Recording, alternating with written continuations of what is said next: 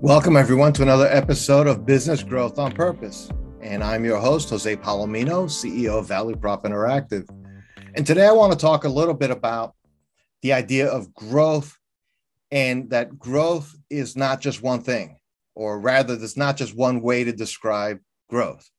So I think of uh, clients I've worked with that actually have grown sales, especially over the last couple of years, even uh, with uh, all the tumult in the world. They were just aligned for that. Things were going on that was to their good fortune, no fault of their own, obviously. Uh, but they they they actually took advantage of moments of uh, opportunity, and they grew their business. But when you unpack it, we found that they grew their business often because they had one or two or three really big accounts that drove a lot of their business growth. So it wasn't that their marketing or their strategy or their positioning was improving any. It was just that they happened to be plugged into a couple of accounts that could give them more and more business as those accounts or those customers, but typically with bigger companies, actually were doing some things with positioning and marketing and so on to grow their business. And so they rode along. And that's fine but it is a challenge when you look at it from a, a, healthy business point of view. And here I'm not just talking about the issue of customer concentration and the impact that has on, let's say, valuation. That's that's understood and that's that's a topic for a different time. I'm just saying that when you look at your growth, you can't just look at the P&L. You have to ask yourself, are we growing the number of clients or customers that we're working with? Are we growing in terms of the depth of product line that our customers are buying from us? That is to say, are they just buying more volume in the same category? Or are you successfully communicating with them, leveraging those relationships so that you're actually uh, enticing them or at least getting them interested in buying some other of the things that you offer? So you really want to look at growth in terms of unit sales like how many widgets you're selling of different the different kinds of variety of things. If you do more than one thing are you selling more of that? Different product lines. And are you adding clients? And then for those of you who want to actually experiment with other industries maybe you don't sell exactly to just one industry like aerospace but you sell to you sell something that could fit let's say any manufacturer of heavy equipment across a variety of industries. Which industries are you resonating more with so the idea is that you don't just look at account growth, sorry, you don't just look at growth or revenue growth or business growth strictly from a P&L point of view.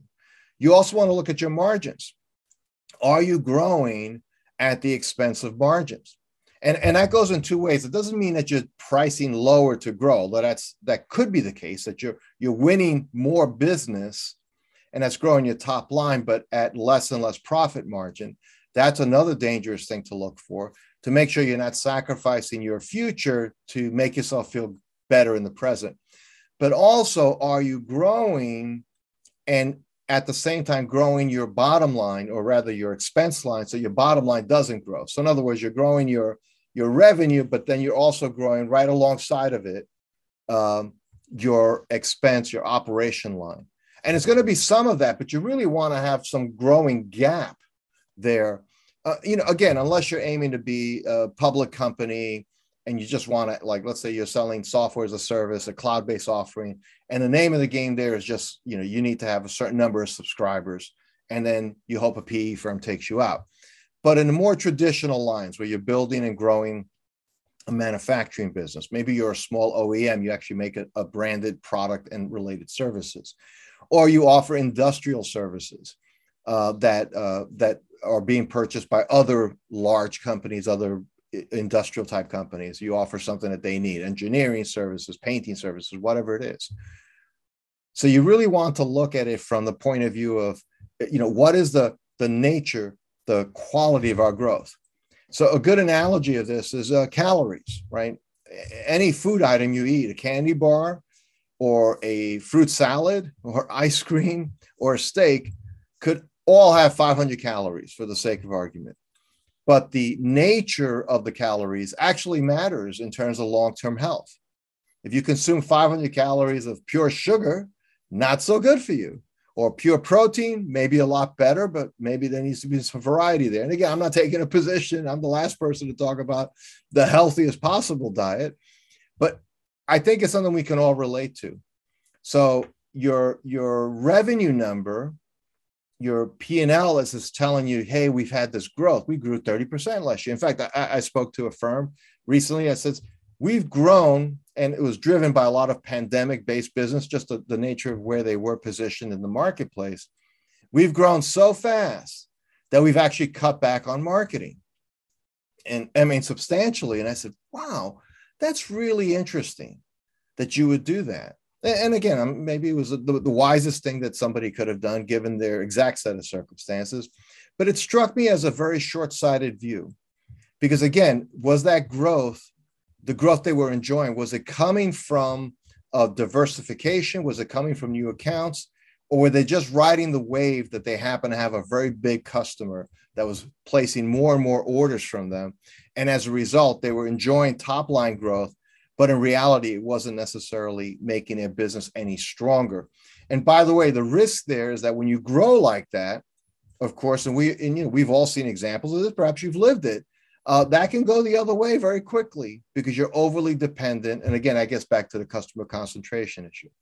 You could be customer concentrated, you could be product concentrated, you could be labor intensive, meaning you need more and more people, more and more infrastructure to meet the growth, perhaps uh, eating into your margins, your actual true profitability.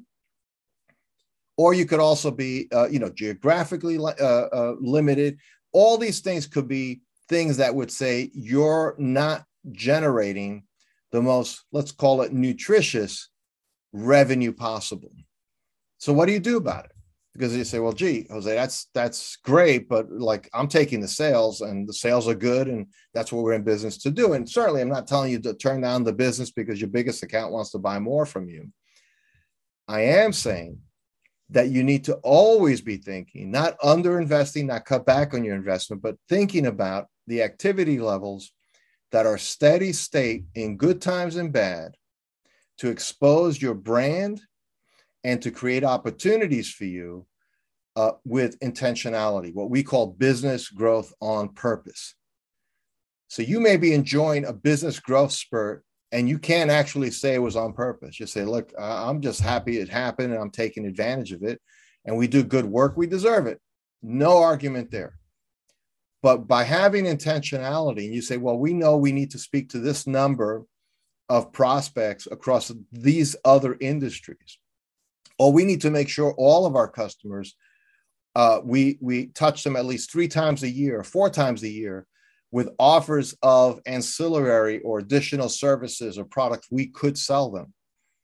And we want our sales team, whether you have one person selling for you or, or 17 people selling for you or 170 people selling for you, that you have some targets on certain product lines that really support your margin, that you are intentionally going after seeking those opportunities.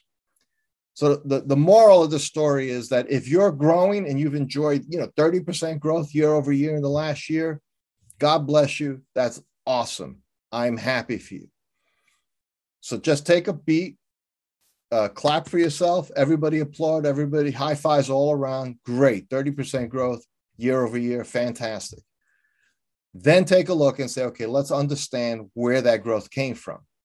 Let's understand if the muscle of the business is going is, is working the right way to continue generating that kind of growth, or were we just in a, the right place at the right time. And again, no apologies there. You should be happy for that.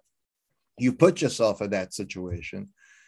But if you put yourself in that situation and ask yourself, can we do this again? Is this uh, something we could replicate? That's the issue.